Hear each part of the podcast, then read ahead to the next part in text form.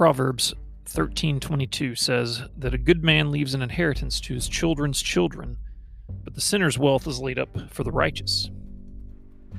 It is not enough to think about the future of your children. If you are not at least thinking about what you will leave your grandchildren, you're not thinking long term enough.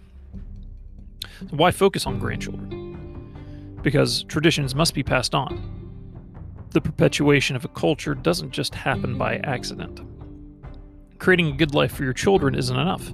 If the good life ends at that generation, you have failed. Great fathers create great fathers. And if you must forge your sons in a way that they will, in turn, forge strong sons. Focusing on grandchildren helps clarify this purpose. Once the kids are out of the house and have started creating lives of their own, you don't get to sit back and wash your hands of the situation. There's still work to do.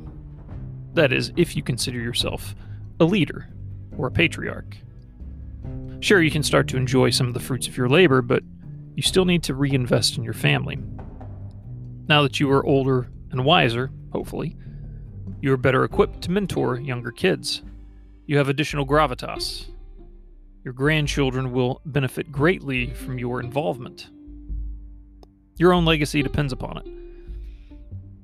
It is a poor legacy indeed that only lasts a single generation. Families are trees, with each branch being supported by the limb that came before it. Would you be the weak limb that can't support more than a single branch? Aim to leave an inheritance for your grandchildren, and you'll cover the needs of your children just fine.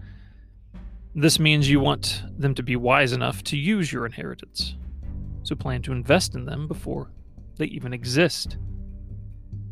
How do you do this? One, you stay married. Two, you stay out of credit card debt. Three, you don't blow most of your money on vacations and luxuries. Build some generational wealth. Four, try your best to live close to your progeny. That means you have to have a good relationship with them, so they want to be close. And five, don't wait until you're dead to distribute money and resources. Think long term, and you get more clarity on the short term.